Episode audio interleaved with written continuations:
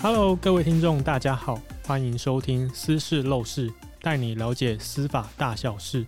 我们希望透过这档节目，把日常常见的话题带进更深更广的讨论，就像进入一个聚焦、没有杂音的空间里，听我们与来宾讨论各式议题。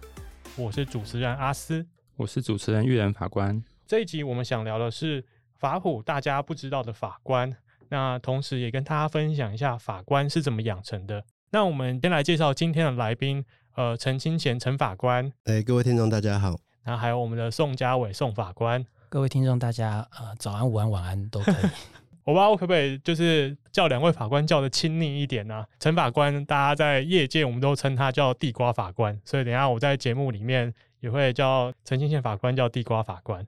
那宋家伟法官我就叫他家伟法官，因为。每个人身边都一定会有一个叫嘉伟的朋友，感觉叫嘉伟就很亲切。就是想要邀请两位来，其实也想要，因为两位刚好都是一个是四十期吗？三十一，三十一期。然后嘉伟法官你是五十三，五十三期，就是哦，相差了十几期，就是呃两个不同世代的法官。那我想要请两位，就是跟大家分享一下，就是当初为什么会想要选法律系？因为你们的时空背景不太一样。像我那时候，我想要念法律系，是我刚好遇到了白玫瑰运动，然后那时候 Facebook 也刚出来没多久，他说：“哎，奇怪，为什么网络上面炒的东西好像都跟高中公民课学的不太一样？”就在网络上面跟人家疯狂的打比战，跟人家吵架，然后吵到后来发现说好像有点吵不赢，知识量不够，就不服输，我就决定我要。考上法律系，我要去学这些东西，然后出社会之后再继续跟这些人吵架。当初我想要念法律系的一个原因，我想要先请问一下地瓜法官，就是因为你当初考法律系的时候，那时候应该还在戒严时代吗？对，那那时候是不是有跟戒严这个时空背景有关系，你才选择念法律系呢？还是你就单纯就是想说，嗯？我想要当法官，其实不是，因为因为我高中很不认真，然后后来决定要读大学的时候已经来不及了，所以呃，我后来就想要找一个不用念英文也不用念数学的系，而且将来也会找得到工作的。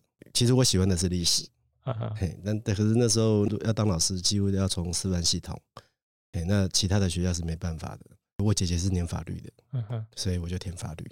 那个时代法律系的排序。还在商学院后面哦，哦，不像不像现在法律系几乎是呃一类组的第一名。我本来还想说哦，能够当法官的人可能不知道第二名是什么样的滋味。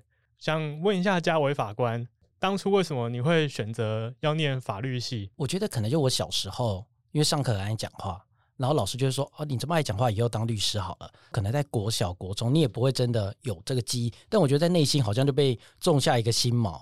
然后就觉得，呃，好像有律师这个职业，但我觉得我真的比较想读法律系，应该是在高中的时候，因为一个呃机会看过了《岛国杀人记事》，就是呃蔡从龙导演呃导的一部电纪录片。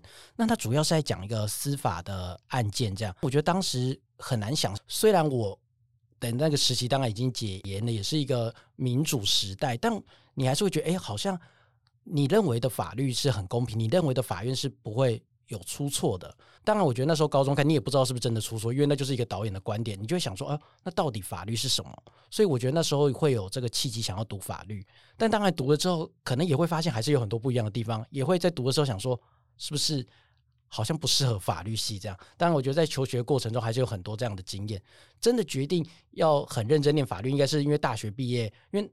我的时候男生还要当兵，现在可能当四个月就好了。那时候就觉得说，好像不太想当兵，考个研究所好了。后来就读了研究所之后，我觉得我才认真的开始了解法律，对法律产生比较大的兴趣。这样，这就大概是我的经验。应该会有蛮多，不是很怕说啊，我如果去当了兵之后会功力尽失。在这一年半的时间里面，你是怎么维持那个对于法律的感觉？应该没有维持的问题啊，因为我大学的时候也没什么在念法律，我是。呃，当兵退伍以后，退伍以后再工作两年，才开始认真念书。嗯，对。那那个时候为什么会开始想要认真念书？哎、欸，因为走投无路，我们在被冲上。我先去私人的公司上班当法务，薪水很低，一个月大概两万一吧，薪水非常低。呃，但是你可能每天一个半小时就把你整天的工作都做完了，那其他时间也不知道在干嘛。后来就补习好了，找那个双盲补习班。那时候才开始认真念书。其实我这样听完，我感觉帝国法官给我的鼓励蛮大。我当初念法律系，就是说想要当律师，然后就是另外一部分是跟人家吵架。学校学的东西就是哦无罪推定一些教条式的东西，就觉得好像好像有点无聊。我到底要不要转系？不过我自己回过头来想想，就是其实，在念书这段时间，因为我刚好也发生了蛮多呃社会重大的争议，像是太阳花学运诸如此类的。我觉得自己念了法律系之后啊，看东西的角度会比较不同。我不知道两位就是在你们人生经验中，你们有没有看事情的时候，哎，突然原本大多数人认为是正确的事情，你们认为是错误的，或是你们怎么看？就是法律系可能给你们的一些训练，有没有带给你们一些思考上的改变？我自己觉得，除了在大学训练以外，可能在受训也会有很大的改变。呃，我们在学生实习读法律的时候，就会觉得，呃，实务上有很多见解很奇怪。我们会上课看学说，然后再来批评说，哎，实务见解有哪些的不对。到了真的实务之后，去思考问题，最大改变是说，呃，实务有很多可以更好的地方，但也有很多地方是实务必然产生，就是说有可能你也没有办法做到更好。如果正义是有一个价格的话，那我们现在能够付的价格就是这样，所以我们能够做到的程度就是这样。就像我觉得。印象很深，是因为法官身份的改变中，你可能呃每个法官不一样，对很多议题会比较不能够发表太多的意见，因为可能我们还是希望让社会感到我们是一个公立客观。但我觉得法官也是人，法官一定也有自己的政治倾向，或者是任何看事情都有自己的倾向。像我觉得我印象最深是当时我们在受训的时候是太阳花学运，那其实还是很多同学都会去嘛，就是静坐的人那么多，加上又是法律人，对这个程序上的问题之类，就会很多人到。呃，去前面去参加这个活动，很多同学也很紧张，因为可能后来就要分发在北院，那也很难保不会成为这个案子的相关，不论是刑事、民事，在法律人的训练会让我们学会去在讨论一个事情的时候，呃，纵然我们有一个很高的理想和指挥，我们还是会回到法律的层面去讨论这件事到底合不合法，但我们也不见得会真的去评价。就我们心里不会觉得他是错误，但我们还是必须要法律去处罚他的这个概念，会让我跟以前是学生的时候感觉不一样的地方。嗯哼，那地瓜法官有没有什么就是因为法律，然后对你的人生或者想法上所带来的一些转变呢？嗯，我读大学的时候其实不认真，但是有一个字眼是深植我的心中，就是自由意识。我的家庭里，我很尊重每一个人的决定，我可能不会要求你。啊，将来要读什么系？要要求我的孩子要读什么系？你要往哪条路走？诶，不会。然后比如说，后来我母亲出家，那台湾的佛教徒有比较奇怪的事情，就是你今天一个女生出家，呃，你如果还结婚，你要经过先生的同意。那先生如果去世了，你要经过你儿子的同意。那我母亲要出家的时候，我我爸爸已经去世了，所以我妈妈就要我同意，我就觉得莫名其妙，干嘛需要我同意？所以我那时候只有问他一个问题。你后边拄到我是给我陈进贤来给我洗住，好，那我妈就说，我给你陈进贤的会位，好，那我就说哦，那 OK，那 OK，可是心里是舍不得的。我也想好奇，就想要问一下两位，就是当初为什么你们会选择要成为司法官？国家考试那么多种，可以考律师，可能还有其他的检视官啊之类的，非常多跟法律相关的职业。那为什么会选择就是司法官这项职业？我的部分不知道值不值得分享。就当年考试的时候，我不是应届考上，但我考上是同一年，所以我当时如果前一年考上律师，我也不会再特别准备司法官考试。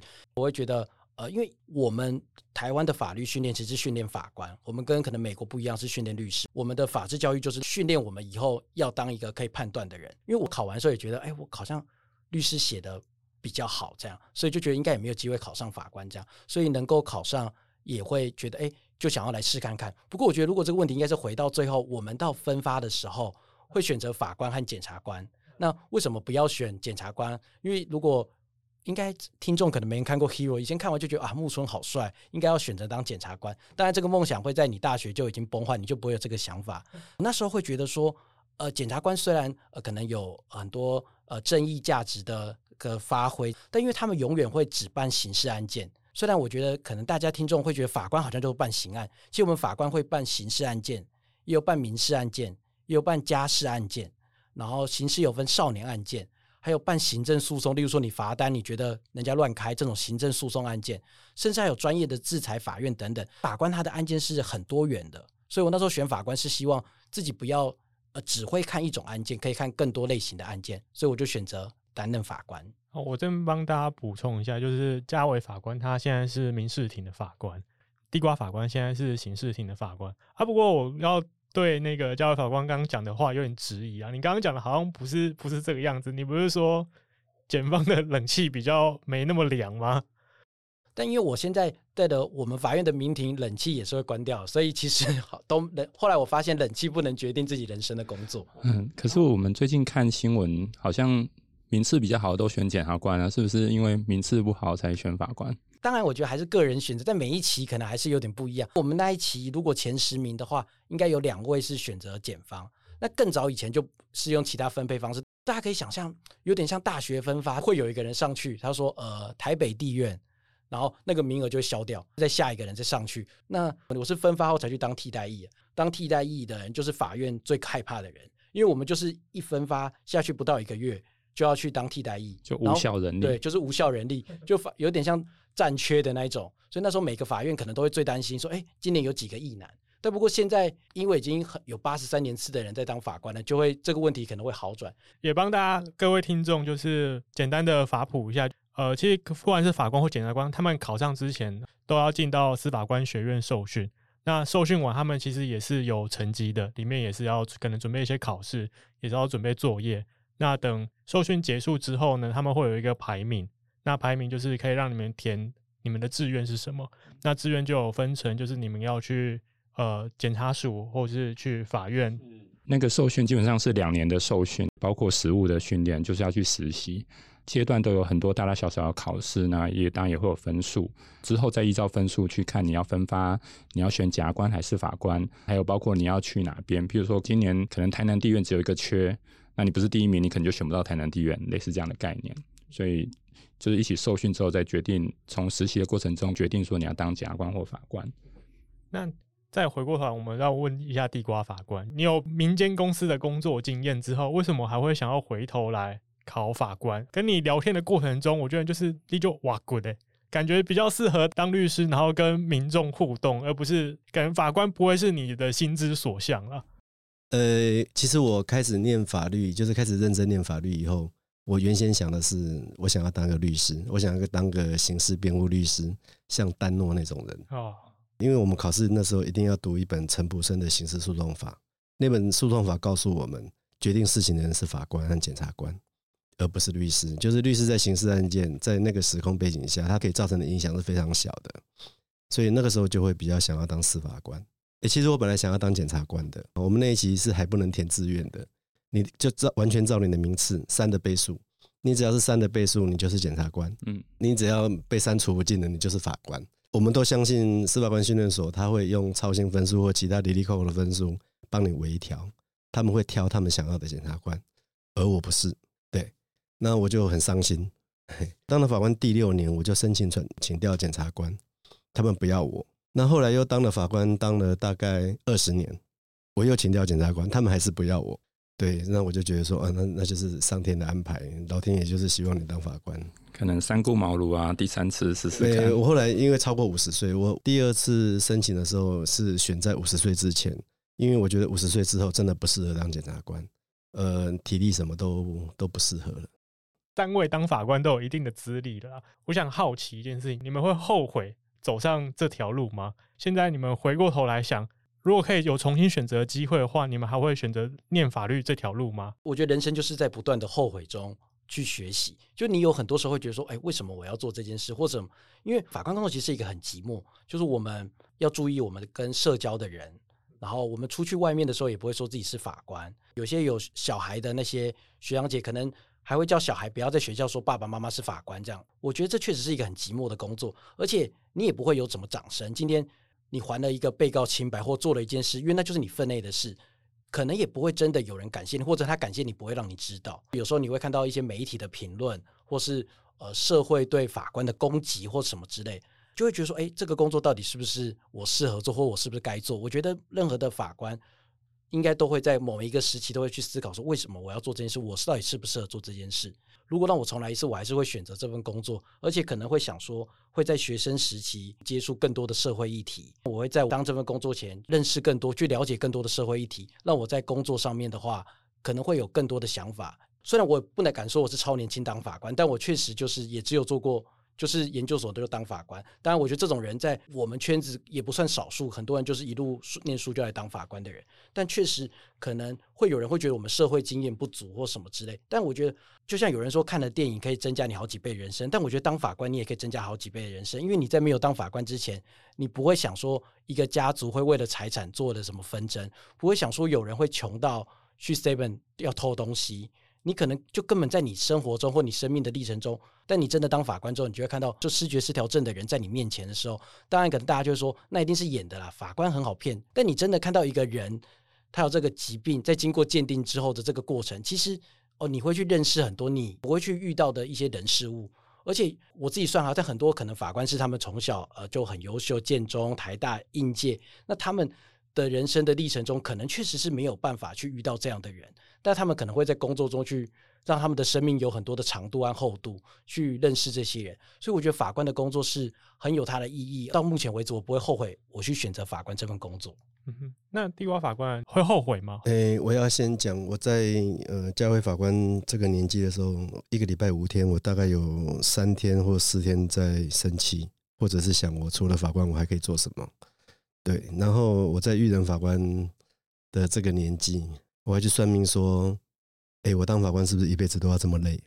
结果那算命师人很好，他跟我讲这只是一个过程，所以我就继续当了。我们帮听众补充一下，嘉伟法官，你现在年纪是三叉三叉，好三三十出头，三十三十几岁？没有，我我是讲年，像育人大概十年嘛，那、uh huh. 嘉伟是，像我分发有七年了，对，刚好在两位中间，我四十七期。所以大概做了十四年，十四年。那做了二十年之后，其实我很感谢上苍让我有机会可以当法官。我觉得我运气也很好，我做到一件我喜欢的工作。为什么要磨二十年才会喜欢这个工作？因为前二十年真的太累，累到我女儿从很小的时候我就一直不经意的灌输她不要念法律，不要念法律。可是满二十年以后，我觉得这工作真的太棒了。嗯，第一个他。他可以做自己。法官最迷人的这个事情就是，呃，你不需要迎合任何人来做决定。第二个，我让我觉得很迷人的地方是，你有机会可以帮助人，而且还有薪水。对，我就觉得这个工作还不错。我刚刚其实有听到一个重点，就是三位法官都说自己的就是念书的时候功课不太好。地瓜法官没有念研究所，没有。我那时候，嗯、呃，大学毕业的时候，我就因为我姐已经在当法官了，我就问我姐说，诶、欸。你觉得我去考研究所怎么样？然后我姐就说：“你是不是兵团探警，再被一台研究所？”嘿，我就乖乖的去当兵了。呵呵嘿，对。那现在还会有想说去念个研究所之类的吗？不会啊，我不，我不爱读书。你们当放榜的时候，放榜那一天就发现自己的名字在榜单上面的时候，那个时候你们的心情是是怎么样？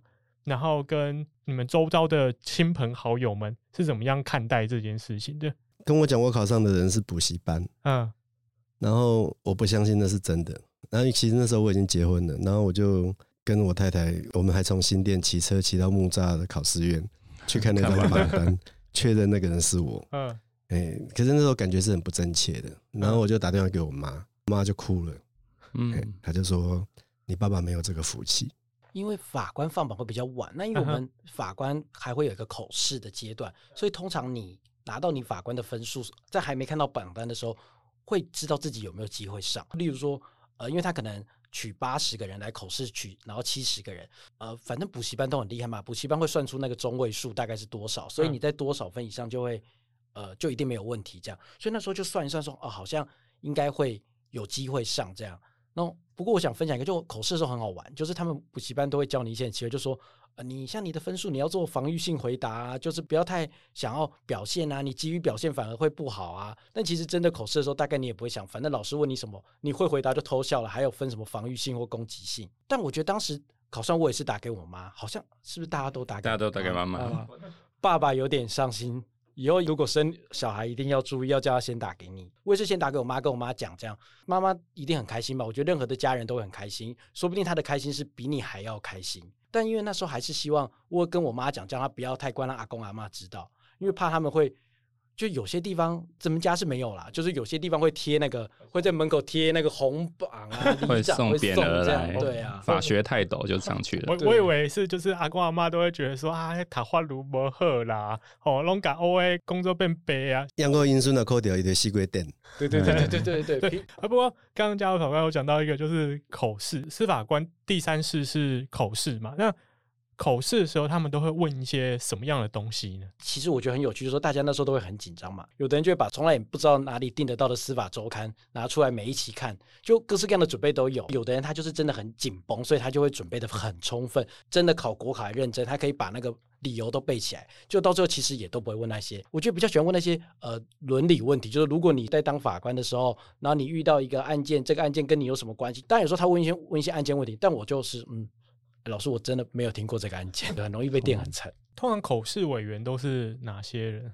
都会有哎、欸，就是有一些是教授，然后也有法官，实务的法官，可能最高法院或者是高等法院的法官。对，但因为那时候其实都不认识法官，就是我觉得在当学生的时候会认识的法官，呃，可能会像清贤学长这种比较在媒体上看到的法官，你才会知道，要不然最高法院的法官对你来说就是哦，这个北北。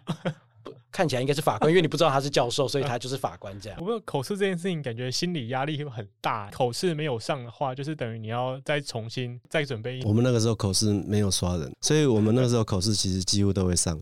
我还记得，呃，口试我的是一个考试委员，一个姓陈的，我忘记他。然后另外一个是翁月生。呃，翁月生那个时候应该是大法官。翁月生院长他只有问一个问题，他就拿着我的身份证，拿着我的资料。他说：“你结婚了，你的身份证为什么没有登记配偶？”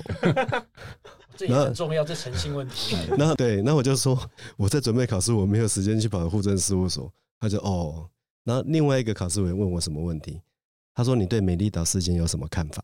我诚实的跟你讲哦，我回答一个不诚实的回答。我那时候如果跟他讲说，我认为他们那些人言论自由应该判无罪，被刷掉了，就被刷掉了。了对，所以我很谨慎的回答说，在刑事上，他们可能已经构成刑事不法。我就大概只有这样子回答。口试的时间很短，嘿，我们那个时候口试是不刷的。不过这是以前比较会透过口试去看你思想上面的一个问题，后来就比较都是纯法律上的问，比较是都刷十分之一啊。对，对，那原则上是这样子。我真的是很难想象当下那个心情，就是你几乎你已经算是考上了，就是都已经。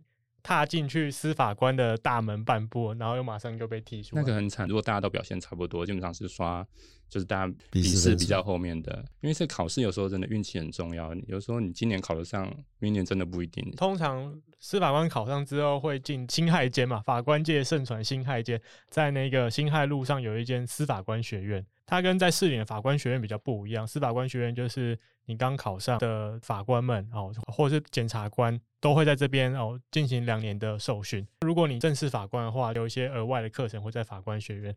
那在司法官学院里面，就是受训是为期两年嘛。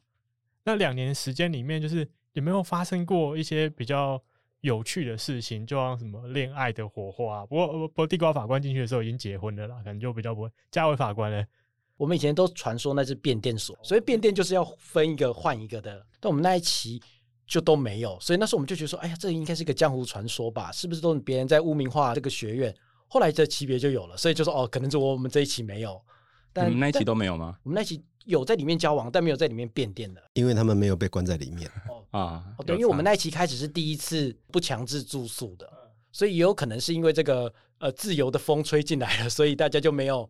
没有这种变电理由，是因为我们那个受训的感觉比较像是高中生，不像大学生。大学生可以呃有客观和主观不能去上课的理由都有可能发生，但我们在那里面是不能的，就早上八点，然后上到晚上六点，中间几乎都会有课，没有课他会给你自习，但自习你还是要在里面。以前还有要写什么周记之类的，可能会有一些变电理由，就因为真的很长的时间在学习，所以会有这样的会有这样的机会。刚刚有说，就是在司法官学院里面是要住宿的。你们那时候的住宿环境是怎么样？就两个人一间呢、啊。两个人一间。然后他会先问你，你有没有抽烟的习惯？对，你抽烟的，他会配给你一个抽烟的人；打呼的，他会配给你一个打呼的人。呵呵。所以我因为我那时候又抽烟又打呼嘛，然后我的室友也是一个又抽烟又打呼的。那有一天我就我就很生气，为什么呢？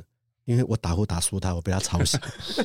嘉威法官当初也有住宿，我有，但我因为哦，我们那时候就还是要补充一下，我们假日是没有冷气，就刚刚有讲冷气，是因为我们假日没有冷气，所以很多人还是在外面租房子这样。因为假日没冷气，就是可能对人权也是会有一点疑虑啦。然后所以那时候还是有很多人会住外面。如果像我们不是台北人，以前大学有住过宿，大概显然是。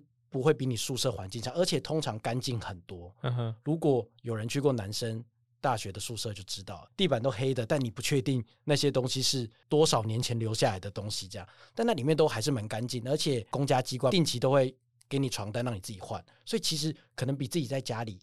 还要干净很多。会有人帮你打扫吗？哦，自己的房间不会有，但那个中中间的那些。那刚刚说的司法官训练所，除了刚刚讲的受训，还有没有什么其他有发生什么有趣的事情吗？一件事情我到现在还耿耿于怀。当导师的人会介入你的恋情，他就会跟你讲说：“宋佳文，你你你你有女朋友了，你现在不能跟谁谁谁交往，你们一定要分手。”哎，那个时代导师竟然可以做这种事，哎，哎，男未婚女未嫁呢。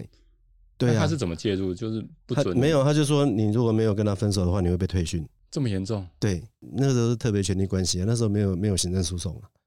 哎呀，很好笑哦。就是说，哎，今天原来在学校的女朋友，原来在学校的女朋友会跑到训练所去投诉，说我男朋友怎样怎样，他现在变心跟那个人在一起。可能那个男生呃，可能比较花心，然后呢，他们就会跟那女生讲说，你不要跟他在一起，然后再跟那男生讲，你不能再跟他交往了，要不然你会被退训。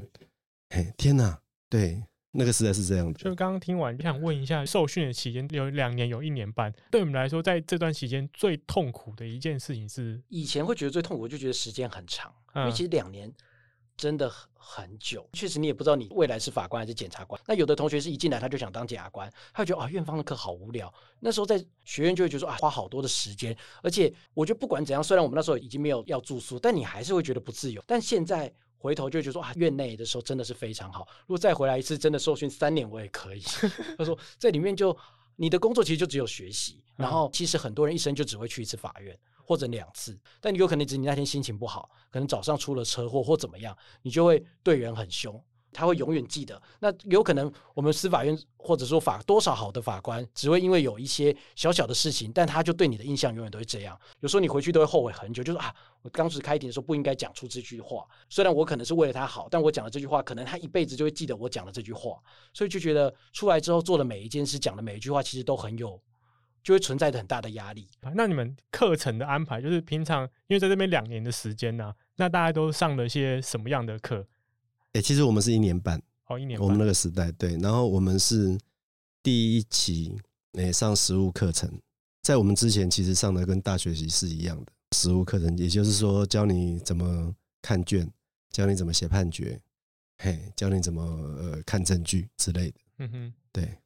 嘉威法官，你们上的是两年，那第一年就像呃学长说呢，就是也会在呃院内上课，然后也是会有实务课程，主要其实就是分成检察官的老师。然后法官有分刑事、民事的老师，我自己个人认为比较有趣是第二年。第二年就是我们会分派到呃全国各地的院检，就会真的感觉在一线去看真正的案件。呃，虽然我后来没有当检察官，但那时候我在检方学习是比较有趣的。例如说会去真的去搜索，然后会真的跟警察去跟。我那时候在台中学习，台中检方的老师就是会让我们去跟警察，例如说晚上就是在外面绕嘛，可能就是他们那边有。认为锁定哪一个犯人，然后他们就会在外面跟，我们就会跟着跟整个晚上这样，或者是去搜索的时候会带我们去搜索，还有一些警察他们定期会临检，呃，法官通常不会有去酒店的机会，所以就可能临检的时候去看看，哦，原来是这个样子，所以那时候觉得哇，好难得的经验哦，而且我觉得最深的大概就是解剖，到现在我觉得，如果你说在受训全部是忘掉，我都不会忘掉那时候看到解剖的人，就是被解剖的人或者那个法医，然后他。那些器官从身体取出来，我觉得哇，那对我来说是一个很震撼。但我是没有昏倒了，传言说有学弟现场昏倒，就还摔倒，法医还吓到这样。那不知道说那个陈前法官以前你们有去行政机关没有？对对没有，我们只有在院检实习，在院检实习。对，那也是会带你去看酒店、看看其他零件什么的吗？会会也也也会跟解剖。因为我很早就想要当检察官了，所以我看得非常认真。我的心情就是很认真的去看，然后呃没有保持安全距离。我后来那件衣服真的是回家臭了好久。对，说那个味道会持续好几天，哎，一两个礼拜。而且我穿的那个材质又是会吸味道的材质，也就是说，呃，有经验的人，他他们会穿可能棉的成分比较少的衣服，他比较不会吸味道。那我们不知道，就是说觉得那时候的学习还是很多元。你会真的知道，你遇到一个案件就是这样活生生、血淋淋的，不像一个呃纸本影印的卷而已。但现在的学弟妹他们的学习比我们更多。听说现在的学弟妹还会上二审，还会去监所。我一直觉得监所是一个很难得的经验，因为我们对监所的认知可能最多就是学生时期去参访。其实真的去监所，可能一个月或两个礼拜，你可能更能够了解。我们不是把一个人关在那边，事情就解决了，是他被关进去之后，他能够怎么样去改变。我们身为法部分，当然这不是我们执行的工作，但如果能够更了解的话，可能对你自己在审判上会呃有更多的不同的心情去体会。我觉得不管别人觉得怎么样，但确实是有在一直在改进。那想问一下，那个陈清贤法官，就是因为刚刚有提到，就是在口试的时候有被问到说对美丽岛事件的看法。外面常常讲的那个时年代，还有什么思想教育啊，什么有这方这种东西吗？没有，我们那个时代没有。但是我我很清楚的感受，他们想要把你转化成一个衣冠中人，他们希望你在这个一年半的过程中，你出来以后，你是一个言语斯文、穿着合宜的一个官。那怎么去做礼仪教育？还是、欸？所以我们那时候不能穿牛仔裤呢。你们可不可以？可以，可以啊，我们都可以。我们不行，男生女生都不能穿牛仔裤。那要穿什么？穿每天要穿西装。对，我们穿西装裤。然后，诶、欸，男生也不能穿短裤，女生好像也不行。女生要穿长裤或者是裙子。那诶、欸，穿短裙好像没有被禁止。可是我们那时候是被禁止穿牛仔裤的。那所以什么凉鞋啊，那是更不可能的。那大概是什么时候啊？在民国。民国，我是八十二年十二月分发嘛，大概八十一年、八十二年，对。因为我们后来就比较没有这种东西，对。所以家维法官那时候也没有遇到就是司法官学院有服役的问题，因为我们受训的时候是一百出头年了，那时候其实已经不会这么严格去管。我觉得法官的训练久了之后就会很这样，好像就会觉得自由度很高。就是如果你当法官久了，你就不会习惯去管别人，因为你就会觉得每个人都有自己的想法，他。只要他不会，自由意识，对，就是说，其实不会有人去管你。我们今天很开心的邀请到两位法官，分享他们在成为法律人，以及成为司法官，还有成为法官的过程。下一集我们也会跟大家分享说，就是当法官成为法官之后，他们的人生或看看他们想法有什么样的改变。非常感谢大家今天的收听。如果喜欢我们的节目，别忘了按下订阅，避免错过之后精彩的节目哦。以上内容为司法院广告。